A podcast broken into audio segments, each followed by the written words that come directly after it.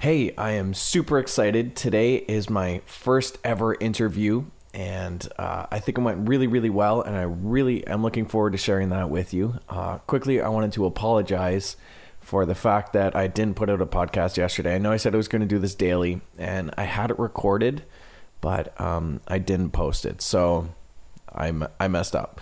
But um, like I said, super excited today. Uh, I get to my, I got to interview Marc Bosse. I really hope I'm saying that right. I'm sorry I forgot to ask you how to say it, um, but super cool guy, very, very knowledgeable. Um, we started out by talking a little bit about what he did before cocktails, and he used to sell cell phones. It was called, it's called Glentel. That's the name of the company now. They used to basically, basically just phone brokers for um, basically these, these guys. So these guys were like, okay, we have a ton of phones. For example, let's say a new iPhone comes out. You know what? We'll send a bunch of money and marketing money to Glentel to sell even more of our products. Wow. And so now we used to compete within Bell or Rogers sometime, and then some, and that's one thing they didn't allow us to do, but a lot of people were doing it, is that they, we had customers coming in, didn't like Rogers, they wanted to upgrade, they wanted to switch over, or it was time to upgrade. Well, they, most of the time we get they we get better promotions, and people got better mm-hmm. um, uh, kickbacks, let's say, from switching and activating phones instead of upgrading. So you're not getting a better incentive from upgrading within the company. Mm-hmm. So most of the time we're like, you know what? Bell's gonna like you better. He's gonna give you one hundred fifty bucks to spend today, blah, blah, blah. And same plan, new phone, and the thing is you'll get uh, more today. And so now you have people just switching to Rogers and Bell constantly. Uh, yeah, while we were jumping working. back and forth, this, that, this, that. Yeah, huh. But it, it, that's, what's, that's what was interesting is that um, we... Um, we um most of the time you had people just walk by with like a bag of TELUS, like, hey, what'd you get there? Oh, uh, this iPhone. Yeah, we, oh, well, you know what? I can get you this iPhone plus one hundred bucks. Just return it right now. Can I do that? I'm like, yeah, man, you got ten days. Just do it right now. I'll give you like one hundred bucks right now and store it. And so I used to like flip people.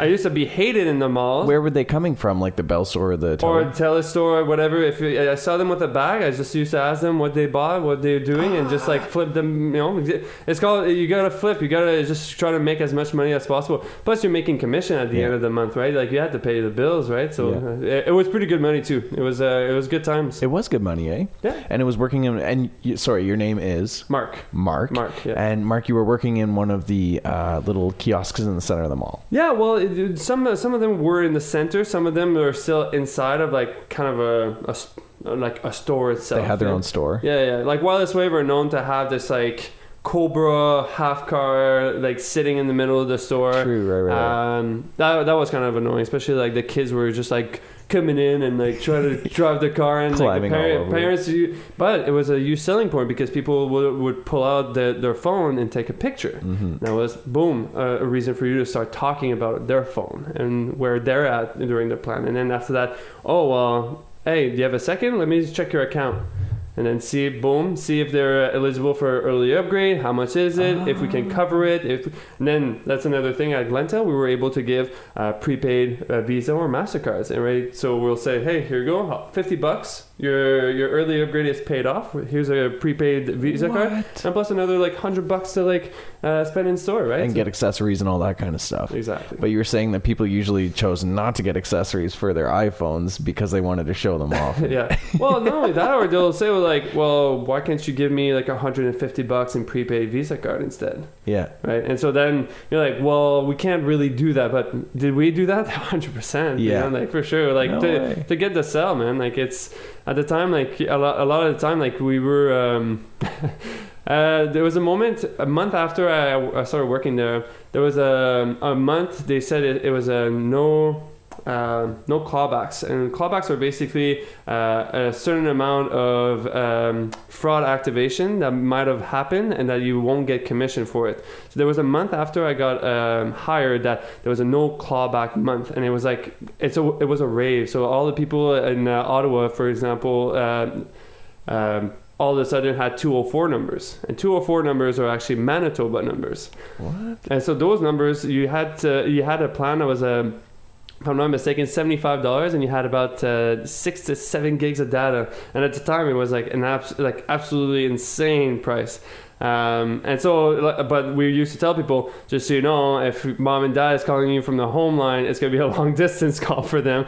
And then they're like, oh, okay, that's fine. But the phone number in itself, if I call a, a two oh four right now, because it's Canada-wide calling now. Most plans yeah. will have Canada-wide calling. So mostly all the plans do now. Yeah, exactly. So now it wasn't a big issue, and but now it's completely illegal. If you don't live there, you shouldn't have that plan. And but at the time, it wasn't fraudulent. Everyone got just a bunch of commission from it. It was like the Wild Wild West, eh? Yeah. Oh, my God. Yeah. yeah. Well, especially like uh, drinking in the back room, you know, like we we, we did. Uh, yeah, it, it was fun times. It was uh, like it felt like Wolf on Wall Street sometimes, yeah, yeah, yeah, you know, yeah. just like just partying and just having music blasted and just like just selling, having lines of people just coming to see us.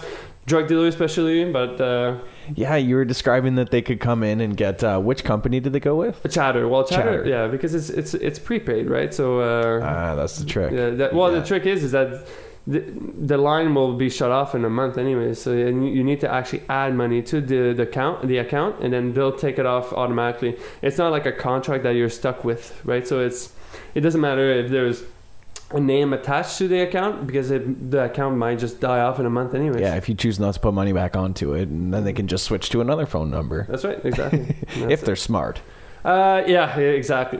Most of the time they're not, but... exactly. That or they'll have like three lines ready up as soon as like the month ends, right? So, ugh, anyways, it was good times. Yeah, good times. But now um, you're into the bar scene. Yes, yes. And I, that you said that's what you're like super interested in. Yeah, definitely. Well, even um, even before I started uh, selling cell phones and working yeah. at G N C, I've always been interested into the bar scene in terms of like I'm a cocktail enthusiast, but I'm also um, I, I, I like I like the the showmanship, the yeah. professionalism. If you look at like cocktail competitions, those are like my favorite things to do. Like I've mm-hmm. been through seven different Uh, type of like cocktail competition, from Caesar to Black Box to um, just even the Made with Love competition that just uh, came up. Well, I tried that last year. It was fun, and th- the thing is, it brings like the community together, and yeah. that's what I'm uh, I'm really happy about. You know, like just having just a, a crew of people. Bunch of uh, hooligans together. Seriously. And just having a good time, right? So it's fun. So that's what kind of um, attracted to you originally, was the whole showmanship and how exciting the scene was and everything like that, or? Yeah, and uh, it's also like, uh, well, the social aspect is one thing. Like, I'm not mm-hmm. saying that I'm anti-social. It's just like, it, it's fun to have just, um, uh, it, it, it's such a uh, an interesting industry that, you know, like you'll have... Uh, so many styles of bartenders, from um, people that are just like very craftsmanships, they're very shy but they're very creative, yeah. and then you have the other ones that are like the rock stars, everyone wants to go have a drink from this guy and this and that, but it's, it's just fun to see that type of dynamic, because it's just like a blend of different styles of bartenders, and most of the time at the end we're all here to like give great hospitality, you know, be creative and uh, have fun, right? Like, yeah. you know, if if we're not into have fun at the end of the day, like, like it, it, because it, it it is a hard job. Like, if you you know doing like ten hour shifts on your feet, like you're mm-hmm. you're exhausted. By you're in front of people. I mean, you're spilling alcohol everywhere. There's glass breaking. It could be dangerous. Oh yeah, well, it's keeping your cool too. Like I've had yeah. sometimes like shaking a cocktail in the air, and it broke open and poured all over me. Oh. And like, but you you gotta keep your cool. So oh. you just like reset, get those tins out, restart the cocktail, and just like act like there's nothing that happened. Yep. Same thing as like a hockey player that falls on the ground uh, on the ice. Just get back up and get, get up. Yeah. There's a really great quote. I actually it came with a pair of pants that I bought. Uh, have you ever heard of Lucky Brand Jeans? Sorry. You do know Lucky Brand Jeans? Uh, I never heard of uh, a pair of pants I could buy with a quote on it. Well, it was so weird. They came like in the little change pocket inside the pocket. Okay. And it was like a... Oh, that's not good.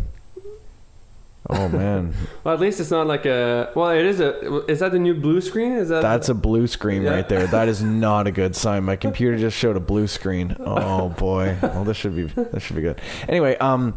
Uh, there was like a little fortune that came in the pants, like a, like a little fortune cookie thing, okay. and it said uh, it had lucky numbers, but then it also said if you stumble, make it a part of the dance. Okay. Which is so true, right? And it's it's really hard to keep your cool sometimes, because like bad things happen all the time.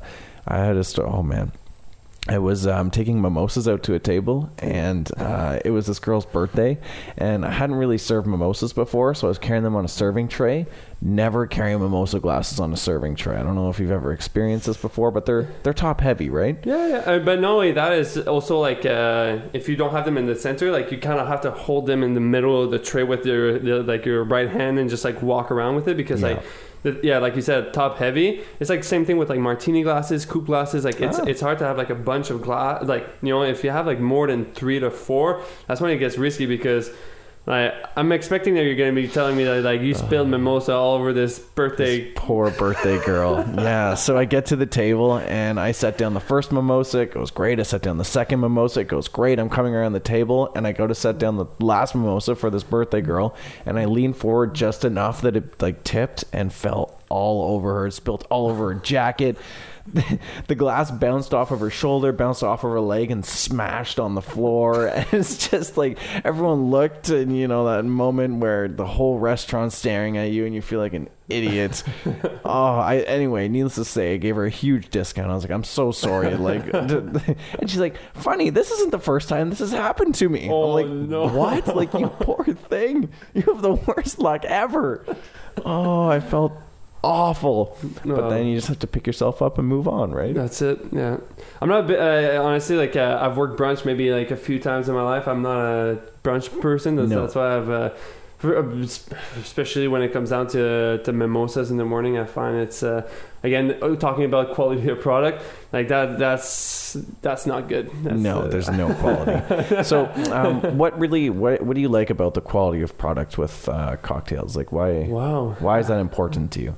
Well, the thing is that like I'll, I'll never like I'll never go to a pub or a bar. Mm-hmm. Um, Like, if I'm going to go have a cocktail somewhere, I'm going to have a cocktail somewhere that I know they're going to be, you know, making sure that every step has, uh, was paid, like, every detail was put into making the cocktail itself. Like, I don't, there's some places they'll batch their cocktail. Let's say they'll do, like, you know, they'll add everything together in a pitcher and just add three ounces and just dilute it and just pour it into their drink. Completely illegal in Ontario, but... Wait, uh, wait, what's legal about that?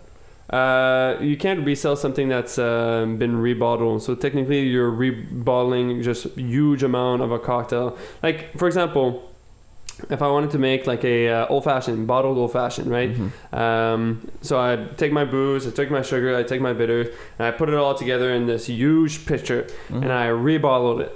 I can't resell it in my, my restaurant because the L C B O did not have a say on that, and it's not tracking th- those sales. And right. even the, the government is very keen on that. In Ontario, it's not as bad. In Quebec, is uh, even doing your own infusion in Quebec is it's illegal. Wow. People cannot infuse their own products. That's why they, their sell in um, flavored liquor mm-hmm. is uh, some of the best in in, uh, in Canada, for the reason being is that they can't do their own infusion, so they have to buy like Uh, you know, raspberry flavored vodka and all those things, right? Because they can't do that themselves at their own bar. Wow, that's really surprising. Okay, so I'm a total, total noob with this whole cocktail thing. I don't understand any of it. It just kind of baffles me. Um, and you talked about bitters. You talk about bitters a lot with cocktails. Is that like a super essential part of cocktails, or? Uh, it's well, it's it's it, it's very classical in my opinion, and to have have bitters, because like you look at this, you know, the history of bitters itself. It used to be uh, an, an elixir. It used to be that people were um, sold on the idea that, you know, oh, you're constipated, just have some bitters, right? Yeah. And so you have basically just doctors and um, it's a remedy, right? Yeah, at the time it was a remedy, but it was like a snake oil too, yeah. because you know they, they used to give you statements, and then after Prohibition hit, some of the laws also for the sales of liquor, well then you had to basically label things properly in terms of what is what consists of the liquid, and if that's if you need to have research done prior to having a label saying like Um, you know, hangover cure, yeah. Right? Because you can't, you nowadays you can't really do that. But to be honest, like you look at Angostura, for example, one of the oldest uh, bitter companies in the world. Mm-hmm. Soda water, uh, a little bit of Angostura, and then a uh, little bit of lem- uh, lime or lemon juice. That's like the best hang- hang- hangover cure I, I know. That is such a good hack. Yeah. yeah, yeah. And uh, so I used to work on a cruise ship, and uh, drinking was a big issue on that cruise ship. Like, I did a lot of drinking. Um, but bitters was such a good cure. Yeah. And even if um, the seasickness, mm-hmm. had a little bit of seasickness, you can do a little shot of bitters, gone. Just clears it right up, settles your stomach down or something like that. It's it's kind of a cure-all, isn't it? Well, it has like high uh, like high levels of uh, alcohol, and it's also like the amount of botanicals in there. There's maybe one of those botanicals that is actually helping you um, with digestion at the same mm. time. So yeah. what what actually goes into it? You said it alkaline? Uh, wow. Well, in, uh, alcohol, sorry. So it's just like, so it's basically high-proof alcohol. So most of the time when you make bitters, you wouldn't want to use like a very high proof alcohol that is tasteless or like a grain base, because you could do it with like bourbon, rye, all those nice things. But the thing is that if you want to really focus on a specific flavor, well, the thing is you don't want to add more flavor. So you want to focus on the botanical. So for example, it can be from uh, orange pills to grapefruit pills. Uh, then after that, you can look at roots, barks, spices, those most of the time in aromatic bitters, just like mm-hmm. Angostura. Those are going to be the ones that like Some of the, uh, sometime we'll have more of the um, um, medical uh, usage from for them. So like in a lot of even vermouth and um, uh, ports, you'll have those type of botanicals also showing up uh, once again, like wormwood, angelica roots. Those mm-hmm. are like again very uh, known. Uh, let's say for absinthe, for example, right? Th- those are. Um, warm warm a wormwood base, but uh, I'll also have sometimes uh, licorice from anise. So you have yeah it's but you have a lot of those botanicals that are just coming back in so many uh, different products behind the bar. So again, it, that's when the magic happens of blending all those together. So it's mm-hmm. um, like so, gin is a botanical based alcohol, and you use that a lot probably in cocktails too. Yeah, it's actually my favorite my favorite uh, liquor to use. My oh. gin, gin is a very interesting product, especially there's a huge resurgence. Uh, like it's um, it's coming back in, in a trend, right? Like the craftsmanship of making gin. But now the thing is, is that I feel in, in uh, Canada there's only like just a few um, distilleries that for sure I'm like keen on uh, going for in terms of the hmm. way that they produce it and also the quality of how they make it, because now well they, we're gonna actually have a huge conversation about that for like a good half an hour, because like that's it's for me a very interesting um, uh, product to just have behind the bar, and there's so many different styles and the history behind it. We're talking about the medical uh, usage of uh, of botanicals. Mm-hmm. Gin, it's from Genever, right? And Genever is basically um, it, it, it is a uh, it's if. It's so a lot of people they they um, they say that gin is from London, England, but it's not actually. So it's the the, the British that t- brought the took the idea of Genever, yeah. and because they had a bunch of juniper um, bushes, bushes yeah. in in England, they just made they just made used the same technique to create Genever, but in their own style, and that's when uh, gin came about. Well, thank God for that happening, because gin is definitely one of my favorite alcohols. Yeah. Um, I made the uh, decision last night to go a little bit uh, higher up in the. I tried Hendrick.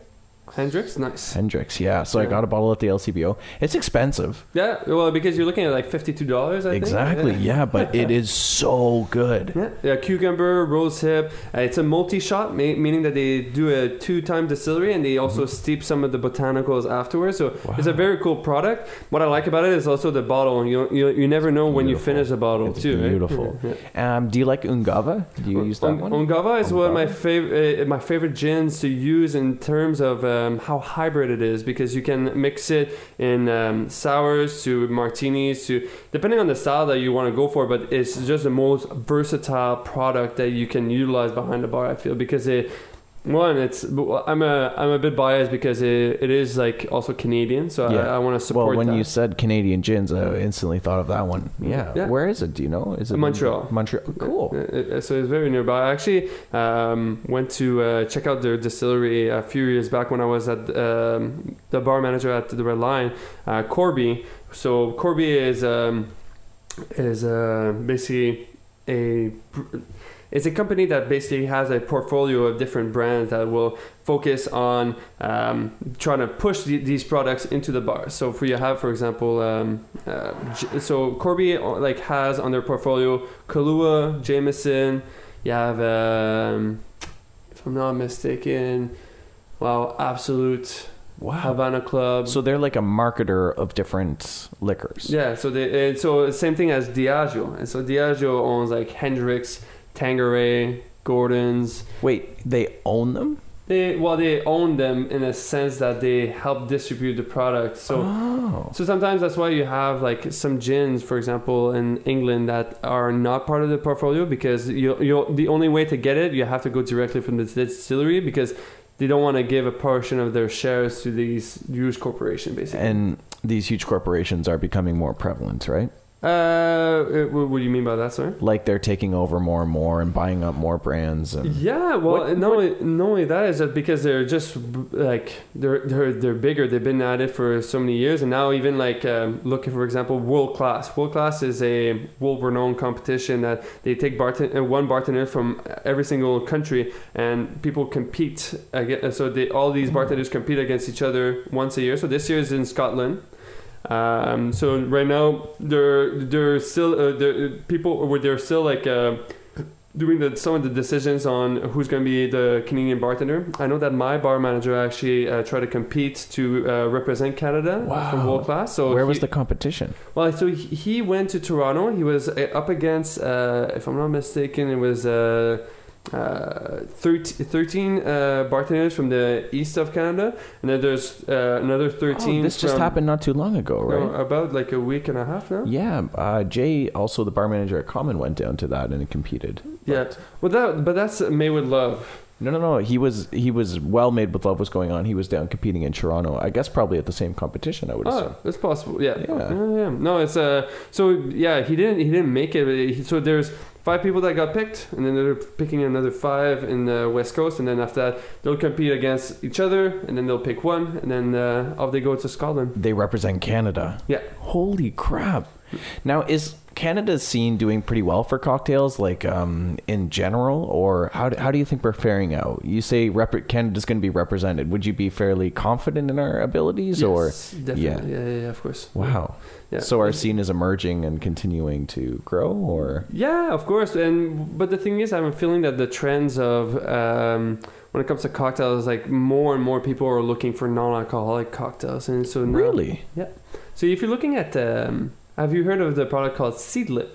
No, no. It's actually from uh, England. They basically do a uh, steep and distillate. Uh, non-alcoholic base, and so you can get that at like Whole Foods. You can get that mm. at uh, I don't know if uh, Herb and Spice on Bank would have it, but anyways, they actually have uh, three different kinds of products. So they have um, their garden, their spice, and the last one I'm totally forgetting. It's actually their newest one, and um, those are actually great products. We actually uh, have them at uh, at L'Oreal, and a lot of people are looking into that, uh, having like balanced flavored drinks without mm. getting drunk, right? That would be a nice ex- I mean, I don't get the point, but that would be a nice experience. It's like when people come in and order a uh, a decaf coffee, I kind of look at them. I'm like, why? I'm like, what's the point? What, what are yeah. we trying to accomplish here? Yeah, just get like a, like a herbal tea instead. Yeah, you know? Exactly. But I mean, I get it. You you want to experience that flavor, um, have a nice afternoon or something. Just if you... Now, are those expensive products? Uh, they're actually the same price as as, as um, an alcoholic drink. Almost, yeah. It's Son like, of a bitch. Between like thirty, like thirty, yeah. You, you, there's no way of winning at no, the end. You know? No. So you mentioned L'Oreal. That's the place that you work at right now. Yes. Yeah. And you've been there for. Uh, I've been there for uh, about four, four, five. Yeah, about five months now. Cool. Let's talk a little bit about the different places that you've worked at. So, um, uh, we had.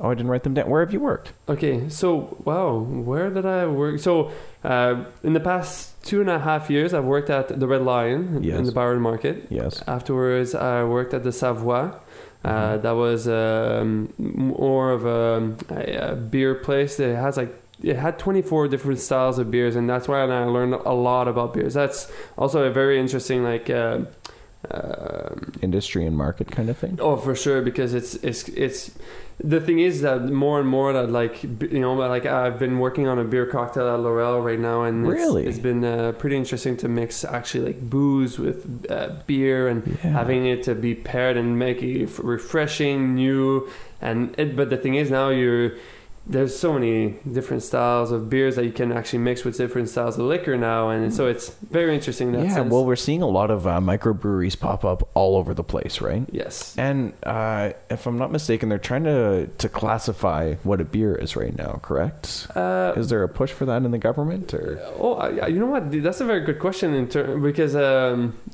I, I can't, I can't, I like, I'm not, I, I don't know enough to be able to tell you for a fact that, like, yes, the government is definitely trying to do that. But, like, in terms of, like, what is beer? Like, yeah, it's a really gray area right now, right? Because there's so many different things out there. Yeah. Well, even, like, you look at I P As, like, there is some companies that will say, like, oh, let, I'm not, okay. For the record, I don't want to bash any companies. Yeah, yeah. Everyone's doing a great job. I love you guys. But those ones specifically suck. Yeah, yeah. yeah. yeah. uh, but you look at, like, Alexander Keith I P A. Yeah, yeah. That is not an I P A. No, it's gross. There's a type of it, it, the thing is that, like, it's not the, the, there's no there's no actual hops. Like, even like I, when I went to Algonquin College, my teacher used to give that example specifically about. Like, what is an I P A? Alexander Keith is not an I P A and should not be considered an I P A, but they still market themselves as yep. an I P A. Yep. So, it's surprising they can get away with that, actually. Uh, I, I guess, but the thing is, when you have so much money backed, uh, like backing you up, like, you can say anything and people will believe it. Yeah, well, these big beer brands have so much money, eh? Like, it's it's insane. Yeah. The amount of marketing that they're able to do and the commercials, and, like, you see them commercialized during the Super Bowl and everything like that. Like, there's just tons of money in this industry. Yeah, and but it's also, like, it's, in a sense, also, it's it's people that... Um, lack a bit of education in that sense, right? Because we're not really educating people on new products, mm-hmm. and especially when it comes to beers and how it's made, right? Like, if people would know what is put into these beers, right, they would may, maybe make a better decision on, in terms of uh, what type of beers and why they would want to buy those beers. Interesting. So do you know some of those things? And, like, um, what's some of the different processes that go into beer and, and products? And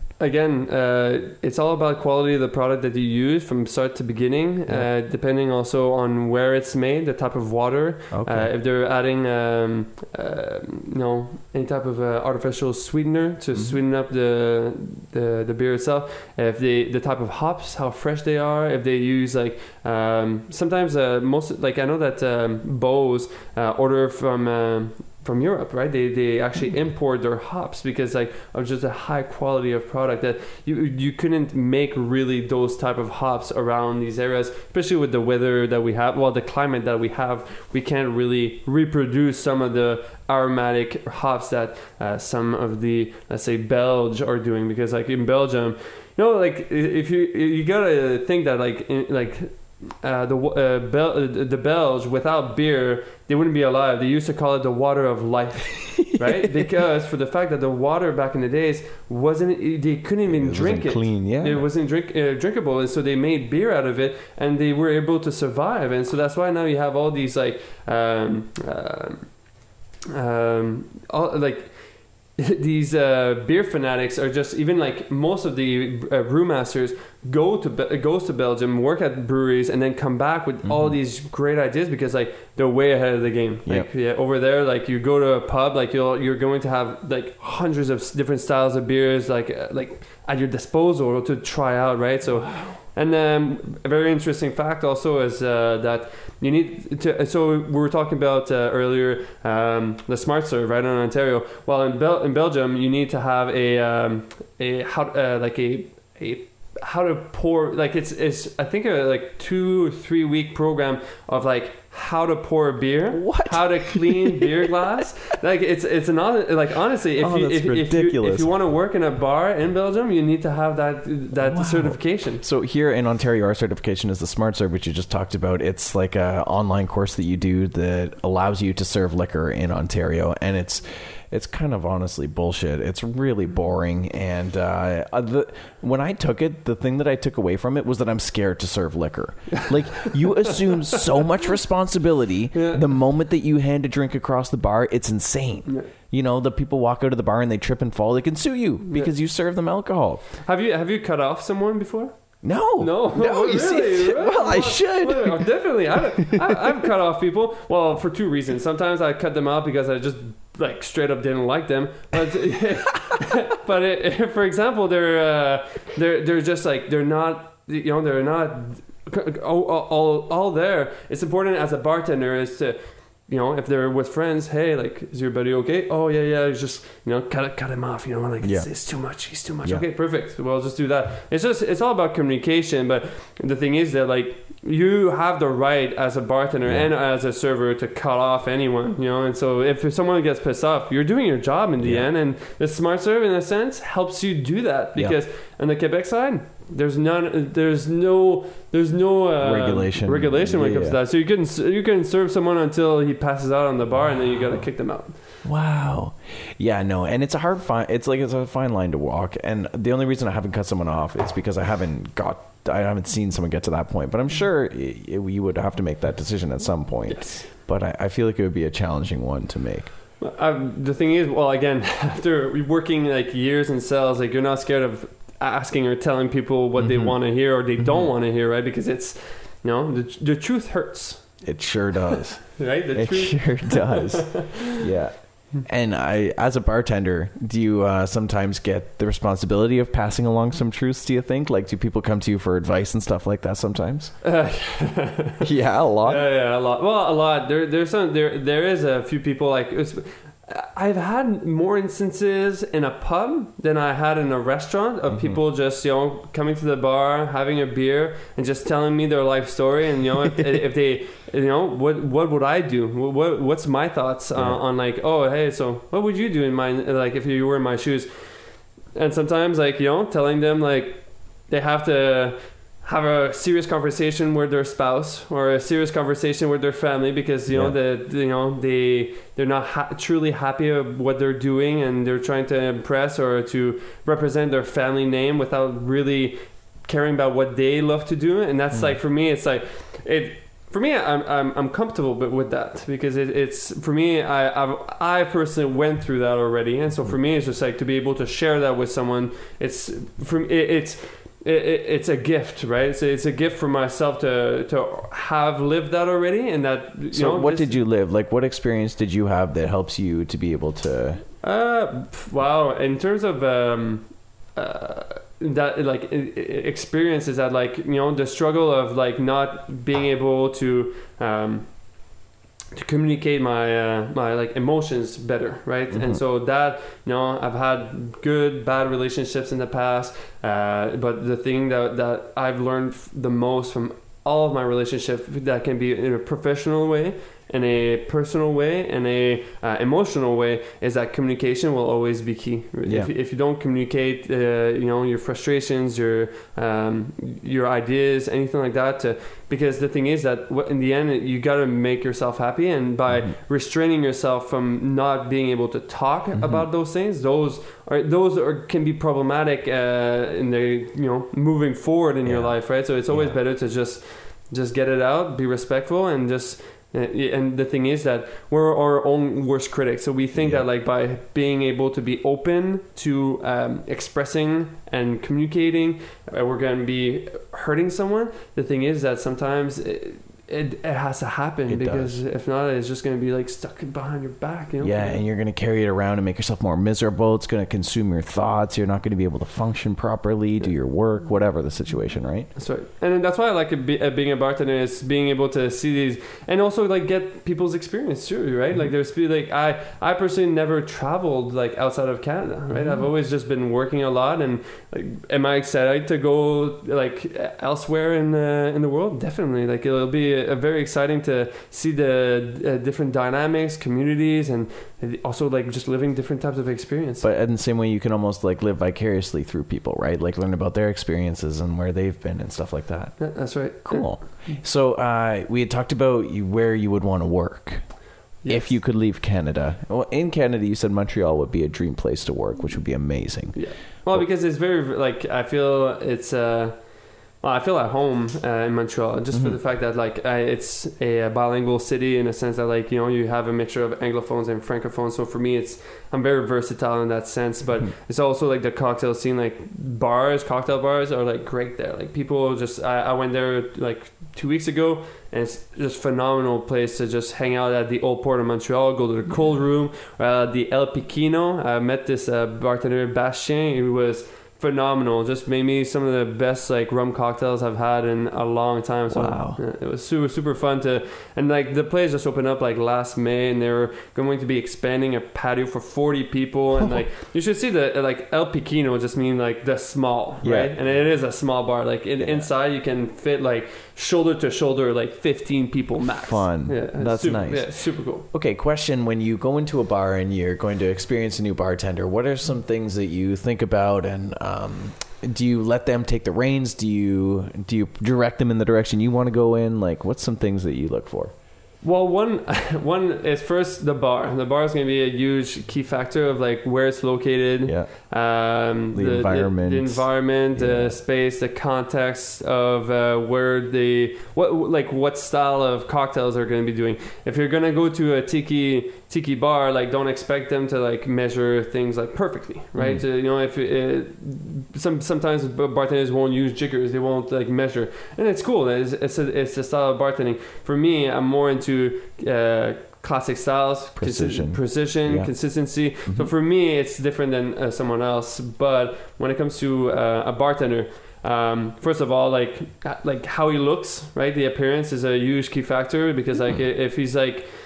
If you, he looks hungover, which like most of the time they do, and it's completely normal. But I feel that um, sometimes like, you know, good posture, yeah. ready to, to serve you, ready to ask questions, ready to talk. Like those are like the key factors. So I like how to approachable see. They are. Yeah, exactly. Okay. That, that for me, I'm, uh, that's a huge factor for me of like where also um, that bartender is at in terms of uh, his knowledge around cocktails. So mm-hmm. I I won't go to like a a bar or a restaurant that, for example, I I, I know like the it's maybe a server that's also a bartender that maybe does it like, you know, once or twice a week. Well, I'm not going to ask them to make me a martini, for example, mm-hmm. right? But if I go to a, like a nice cocktail bar, like I'm expecting if I order a martini, they'll do it properly, actually. Yep.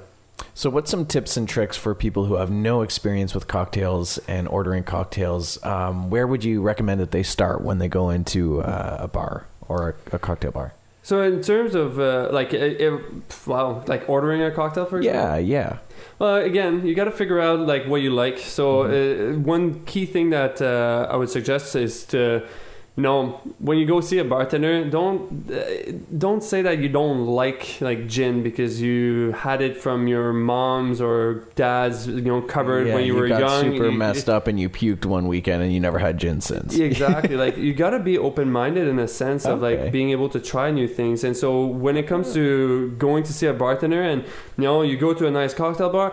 A bartender's choice, it's actually a bartender's friend because like th- mm. that's going to showcase his creativity and it's yep. going to help him grow as a bartender. And the thing is, now it's a mutual thing. Now now you're you're building literally a relationship with the bartender itself. Hmm. And so uh, knowing what, what styles of cocktails you like. Do you like refreshing? Do you like boost forward? What classic cocktail do you normally drink? Have you even had some classic cocktail? And like, hmm. right, because you can go from, from Negroni to um, uh, yeah, right. But that's the same because, but again, I could I could definitely say I could probably uh, make you like, for example, a Boulevardier. A Boulevardier is basically a Negroni, but you sub out the gin and you add bourbon instead. Ooh, ooh, exactly. So that's saying depending on like again your style of cocktails that you want to go for. But mm-hmm. um, yeah. So again, booze forward, citrusy. What type of liquor? Um, what's the flavor that you normally go for? And like, what's the style of cocktails that you normally drink? So like, do you want to do sweet? Do you want to do sour? Stuff like that. Exactly. Kind of thing? Okay. And then uh, dietary. Uh, well, dietary restriction for sure. Like in terms of like if you're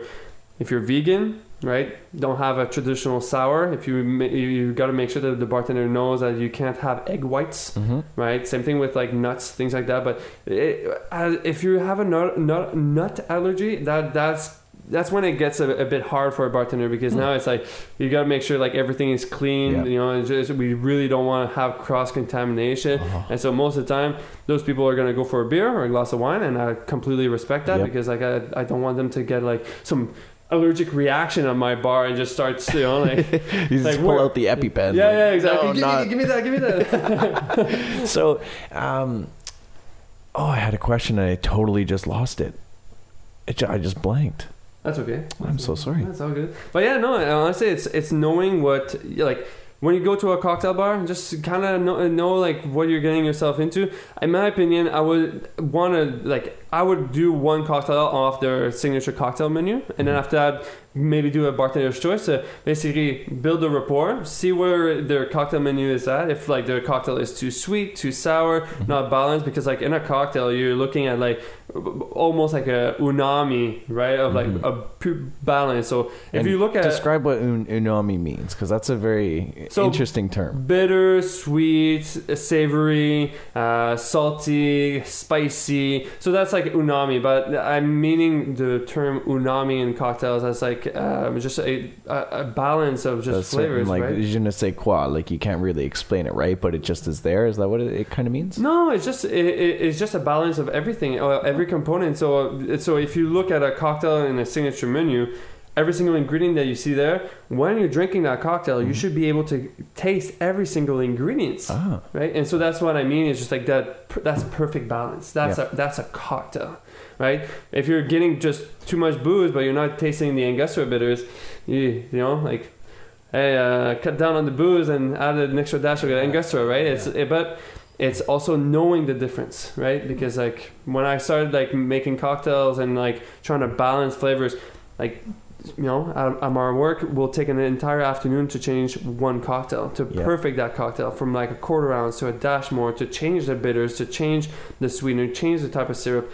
Again, there's so many uh, variation of classic cocktails you can redo, and so that's why a lot of people, when they say, "Oh, bartender," like a bartender's choice, and oh, what's what's the name? What's the name of this cocktail? Like, mm-hmm. did, you, did you just make it? Well, most of the time, like artists will never, will never, rec- will never create something brand new. Yeah, it's always based from the past and then recreating like it. They're innovating a little bit. Yeah, and especially that, and that's the beauty beauty of bartending is that you have products from all over like uh, the world. Specifically from where the regions are. So us, for example, Ungava. Well, people can't have like a, a, a, a Montreal a Montreal style sour for uh, sorry, not Montreal, but um, a gin sour, right, with Ungava anywhere else but in Canada, right? Because like I don't know about. I, I don't know I, honestly if it's available anywhere else, but the same thing as if you go to London, England, I'm sure there's some products there that we'll never be able to have in Canada, right? Uh-huh. So that's the, and that's the beauty of it, is that you'll have different styles of cocktails all around the world depending on the type of liquor that we uh, we have on hand. So let's get back to that. We were talking about where you want to work and we got a little bit stuck in Montreal, but yeah. you did mention London, England as a place. Yeah, definitely. That would be... Uh, now, why there? Wow. Well, so the uh, the cocktail scene when it comes to uh, uh, to like to bar uh, to, to London, England, is that uh, in the top fifty bars in the world, ten of them are just in London, England. Wow. Right. So you have to understand that like the um, the level of attention to detail is absolutely absolutely insane. It's very like um, almost like military. Like you go to work like you're you're you're supposed to be prepared, sober, ready to go. And I, the sober part is like the difficult part. But anyways, uh, um, but it's uh, it's just uh, the the level of professionalism is insane. And if you look at um, one of my the bars I would love to work at would be the uh, uh, the Savoy American Cocktail Bar, and that's in the Savoy uh, Hotel uh, in uh, England. And um, in the nineteen thirties, Harry Craddock um, published a book called The Savoy Cocktail Bar, mm-hmm. and a lot of also classic cocktails is based from that, and that people has been... You, I, I have a copy at home of of that book. It's available on Amazon for, like, if I'm mistaken, like fourteen dollars, and... Very, there's some products on like on the, the, the in the cocktail book like does it doesn't even exist anymore. Wow, you know? And that's that's super interesting. And but they're like they're all suited up in white with a black tie, and they're very professional. And even some of the best cocktail like bartenders that now are opening up their own bars used to be bar like head bartenders at those locations, right? And so it's um uh, at that location, sorry. And so it's uh, very interesting, but. Yeah, they, it, it's interesting to see the, uh, because you as a bartender, you also want to um, look at what they're doing and try to recreate it to give that type of experience to your patrons, right? Mm. So you kind of want to recreate an experience that normally no one would have until they go to uh, England. But like, it's also like we try to experiment with different ratios, different products again to recreate a Uh, similar cocktail that they might be doing, or different style of cocktail that they might be doing. So this place is absolutely world renowned. Yes. Oh yeah, definitely. That, like, if you're if the if you're the head bartender of the Savoy uh, American Cocktail Bar, like a lot of people are, are like looking up to you. Right? Mm-hmm. They're gonna be like seeing like your Instagram a lot. Like, you know, you'll be, but again, you're the forefront almost of the cocktail scene in that sense. Wow. So uh, being the forefront of the cocktail scene, or just being a part of it in general, um, what what are you trying to accomplish? Like, you you want to work, you want to maybe work at the Savoy, or like what, where are you trying to go, do you think? I don't know, to be honest. Um, you know, and only like a, it's been a, just a, the past few months at my L'Oreal, because now it's been two years I wanted to work there, and now I'm I'm there. I'm not mad. Congratulations. Thanks. Yeah, yeah. No. So as well, like uh, thank you for having me on this podcast. By the way, like you know, like I like the, the name, the process. Yeah. Because uh, I've I've been uh, on the process of it all for sure for a few years, and it's it's nice to to just kind of like re-emerge into my past. You know, like when uh, you uh, invited me, I was like just thinking about it. I was like, holy crap, like I'm, like just just thinking of all these instances of like frustration and things like that that I'm like I'm gonna get there I'm gonna get there but now that I'm I'm here at like the place I wanted to work, now I'm like, so like you said, yeah, what's, like, next? what's next yeah um, next for me, like honestly, I'm doing a lot of reading. I'm focusing also on uh, writing a few articles on how to uh, make proper cocktails. Like cool. Martinis is my number one style of cocktail. Like I, I love martinis. Traditional, easy to make,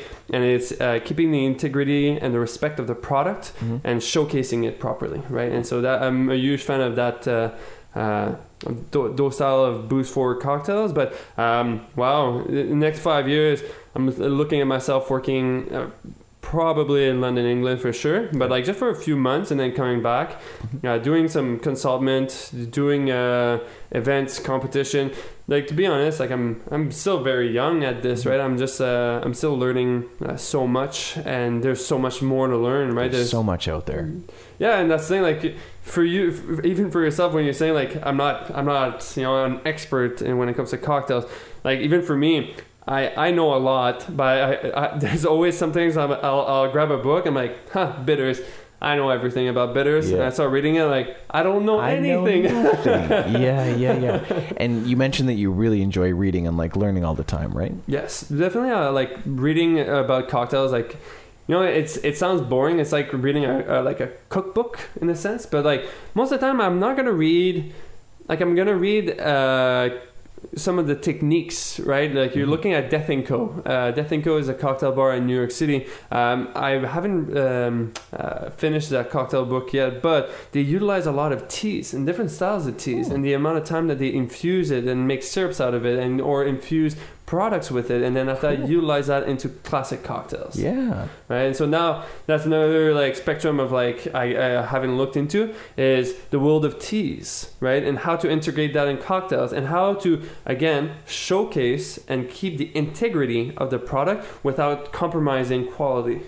Wow. Mm-hmm. So that's a really fine line to walk, eh? Uh, yeah, because the thing is that you think that some uh, one day you're, you're like, yeah, I'm doing it right, and then some other bartender is like, no, actually, you've mm. been screwing this up for the past few months. You're like, oh shit. But uh, no, it's it's a learning experience, and that's the beauty of also having just like very uh, surrounded by uh, create, uh, creative people, mm-hmm. in the in the scene, is that like you can just ask them questions and like mm. see their stuff, but you can also like meet some people that are. Uh, they'll tell you complete bogus too, yeah. right? And then you're like gonna have to brush it off and then move forward to the next yeah, person. Yeah, really decide which information is important. one hundred percent. Yeah. yeah, well, and that's really important, I think, uh, especially when you want to progress and move forward, is the people that you surround yourself with. It's, it's it makes a big difference, and it can influence your style. It can influence so much about everything, right? Yeah, and you, you want to surround yourself with people that are not going to be... Uh, um, like you want to surround yourself with somebody that you that you, it, you you're both uh, mutually growing together, yes. right? Because if you're if you're hanging out with uh, with people that uh, again like. Yeah, they like going out, and that's a good part of the job. But mm-hmm. they, they don't want to move in terms of the creativity and surpass maybe like a, kind of a how can I say this? Being able to uh, create a new experience to people that because like a lot of people even in Ottawa still don't know like like w- w- what consists of a cocktail. You know? Yeah. yeah. So people like uh, I had this couple at the bar. They're like, oh, last week I had a. a traditional whiskey sour with egg white. Can you imagine? Egg whites and cocktails? And I'm just like, I, I sure can, actually. Yeah, I sure wow. can. uh, here's a list of them that have it. Well, not only that, it's to try to explain to them, like, you could actually, like, one thing that um, Jabberwocky, I, um, uh, it's a cocktail bar that opened up uh, on top of uh, Union six one three. Mm. Um, I went to, they, they specialize on doing like kind of also like uh, vegan and vegetarian friendly cocktails cool. that they use instead of egg white, they use uh, uh, aquafafa, and it's basically the um, water of uh, chickpea, so chickpea water. Oh. And so they basically utilize that and, and emulsifies almost very similar to egg white without having to use egg white. Very cool. Yeah. Have you been to the cocktail bar that's above uh, Pure Kitchen on Elgin Street there? Uh, Charlotte? I think so, yeah. Yeah, yeah. I've I've went there, I think, twice. I haven't... Uh, I remember that uh, at the time that I went, it was uh, the original... Um,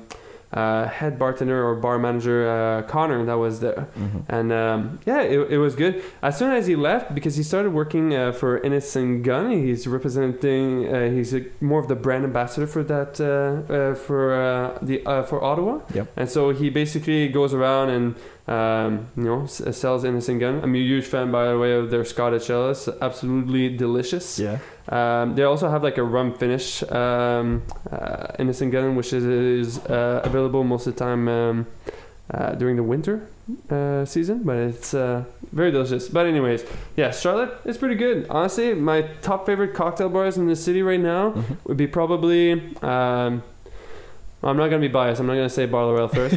uh, I'm going to say R- Riviera for sure. Like, yeah. uh, Stephen Flood uh, is doing a phenomenal job um, uh, at that location, especially, like, I like the way he separates, like, um, classic to neoclassic. He has his own, like, uh, like Flood uh, cocktail menu, so it's, like, his own creation. And then he has, like, a full, like, gin menu, like, just wow. an absurd amount of gins, which I, like... Like you, you couldn't finish. You can't, couldn't try every single gin on that menu in one sitting. It would no, be no, absolute, that would be the cutoff point. At yeah, yeah, yeah, for sure. Yeah, yeah. After number three. yeah. Um, but also, like, he has like a neg- uh, like a Negroni menu. So it's like his. I think his cocktail menu, if I'm not mistaken, it's over eighteen different types of cocktails. Wow. Right? And so, but again, like it. it doing a ph- like phenomenal job there, and plus they do like feature cocktails constantly. uh, Moonroom is a very nice one too. I really enjoy that place. Very nice. It's dim. It's a beautiful place for uh, a date. uh, Matty, I know that um, Marty is um, he used to actually uh, be the uh, bar manager for uh, a- uh, Ace Mercado. I don't know if you remember that place. uh, yeah, yeah. Uh, so uh, that place closed down, and then he um, uh, took over the Uh, the position uh, at Mathieu, and he's doing a phenomenal jo- job there too. Um, where else for cocktails that would be good? Well, uni- the the guys at Union six one three, Jabberwocky, those guys are doing a phenomenal work there too. Um, uh, it just the, again, Ottawa, the Ottawa scene is is still growing, and it, and that's the beauty of it. It's but it's it's all about. I know. It's all about the process, you know? Yeah. And yeah. You, said, you said there's been a lot of... Hey, you said there's been a lot of change in the past three years in the Ottawa scene that you've seen, eh?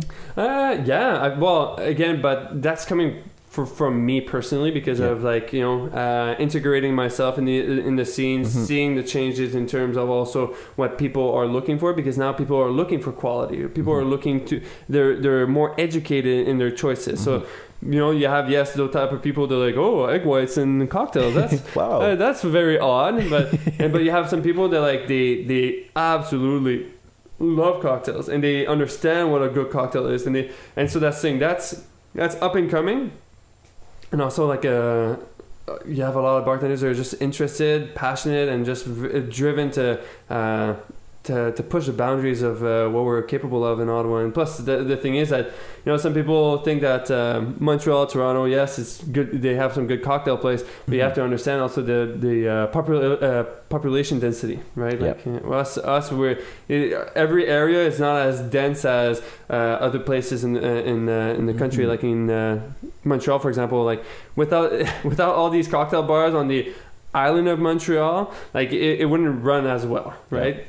Yeah, because in Ottawa we have Kanata, we have the downtown core, we have Orleans, we have Westboro, like, you know, there's all these different spots, and no, like, it's not a congregation, right? Yeah. There's no like real central, but that's why like Somerset, Bank, like mm-hmm. that's Centertown, that that's that's a great area to to walk around and like mm-hmm. you know, bar hop and try some new places. Yeah. But um, and same thing with like the Byward Market. There's, um, I'm trying to think like a cocktail bar that uh, I used to go to. I used to go to Steak and Sushi back in the day. Steak and Sushi was a good place, but I know the one spot on um, in the Byward Market that I really enjoy is um, Oz Cafe. Oz Cafe, they do some great cocktails there too. I really enjoy that. Uh, actually, my uh, my friend Julian, that used to work at Steak and Sushi on Clarence, started mm-hmm. working there, and uh, it's such a it's such a nice spot too. Again, they, if I'm not mistaken, they do a, a night that uh, they have like this live D J with like vinyls, and he just cool. plays like just straight vinyls onto the, the sound system of the the bar. So it's very, very nice. That's a nice atmosphere. So um, if there was someone who was looking to get started in the cocktail scene and wanted to move in this direction, like you were at seventeen years old, what would you recommend to them? Because um, is it is it like an aging uh, effect where you got to be like a certain age? Is it like what what do you think some of the factors are that go into finding a job in this? Uh, wow, biggest factor um, having to be able to have. Uh, kind of a manager perspective on things, because like most of the time, especially well in my experience when it came to Ottawa, I felt that uh, you'll never hire really like a nineteen year old bartender to mm-hmm. like, you know, take care of behind the bar, because like again, one, you, he's going to be in charge of, you know, pouring booze, yeah. which is one of the number one factors, is well, one of the number one things that is the most profitable in a restaurant and a yep. bar, right? So you don't want to be wasting anything. Uh, that person is going to be also managing most of the time, or even closing the bar by themselves sometimes, right? So it, that's that, that happened o- o- occasionally uh, when I was at the Red Line, like I, I was closing the bar by myself, right? Mm-hmm. And uh, so when it comes to getting into the industry at a young age, just have your foot on uh, like a uh, foot into a, a bar or a restaurant that they're looking for, like a bar back, a, ser- a serving job. Mm. Like the thing is that get in there, scrub some dishes. Like man, you gotta you gotta start from the beginning. Like yeah. my my first restaurant job, I was uh, twelve, thirteen years old. I was at Mariposa Farm. I was you know cleaning dishes. Yeah. I, that's literally what I was doing. So it's you gotta start somewhere. And so if you expect that you're gonna be uh, you know a bartender all of a sudden, no, it, no. it doesn't work that way. And plus. Uh, Like for, for myself, I went to an academy in bartending. Back in the days, it was Bar Pro Academy on Bank Street, right across from the Royal Oak. And then after Fun. that, I went to Algonquin College in bartending. So I always put myself in those situations of like knowledge is power. Yeah. Right. But the thing is, is I, you, I also self-taught myself a lot of techniques mm-hmm. and also years of experience of talking to people.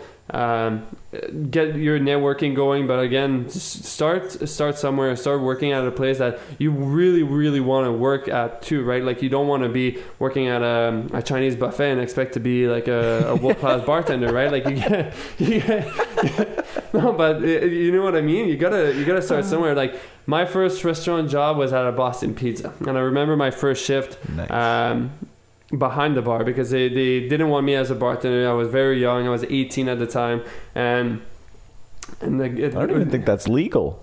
It is legal. I yeah, thought you yeah. had to be nine. I thought you had to be of age to be a bartender. So, uh, no, well, no, no, because te- no, technically speaking, so yes, yeah, so.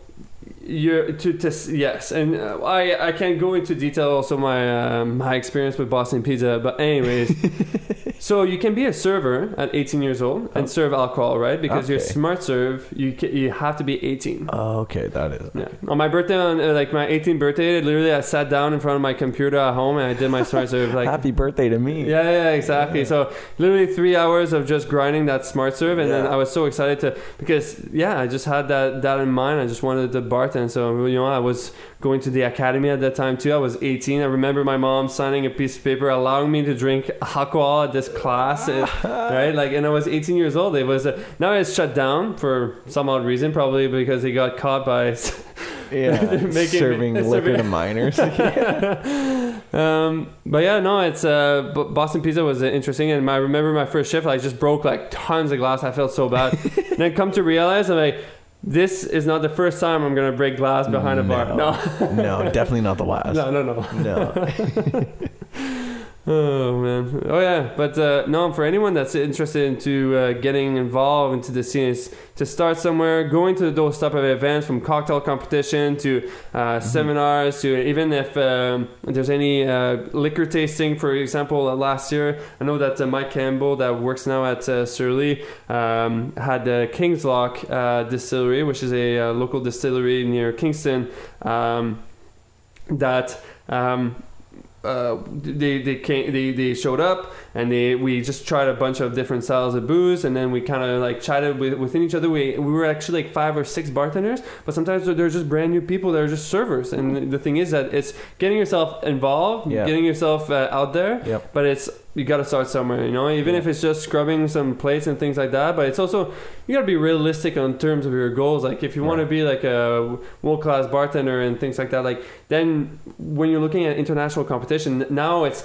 yes, technique is one thing, but communication is another thing, because mm-hmm. you got to be a good storyteller. Yeah, you got to be representing the brand. You got to be clean. You got to be shaving. You got to you, you got to look good, because mm-hmm. you're going to be at some point representing Canada, for example. Nice, right? So it's, it's no. It sounds like a very tight knit community too. Yes, but yeah, it's, yes and no. It, like it, it's, it, especially in Ottawa, it's tight. I don't know about anywhere else, because like again, I'm fairly new, but I'm sure by the time like if I do uh, competition at a national uh, level, I'll get to know like bartenders from all around the world. Mm-hmm. I know that Halifax are very, very tight. If you, like, oh. I, that, I have a friend that uh, used to be uh, managing the um, uh, the bar program at Carbon on Wellington. Okay. And uh, now he's in Halifax. He's bar managing there, and uh, he he's telling me that like the community there is just so tight. Everyone, uh, it's super fun. Everyone's yeah. like just knows each other. You know, everyone goes to each other's bar after work and stuff like that. So it's it's, like, it's just like it's a very very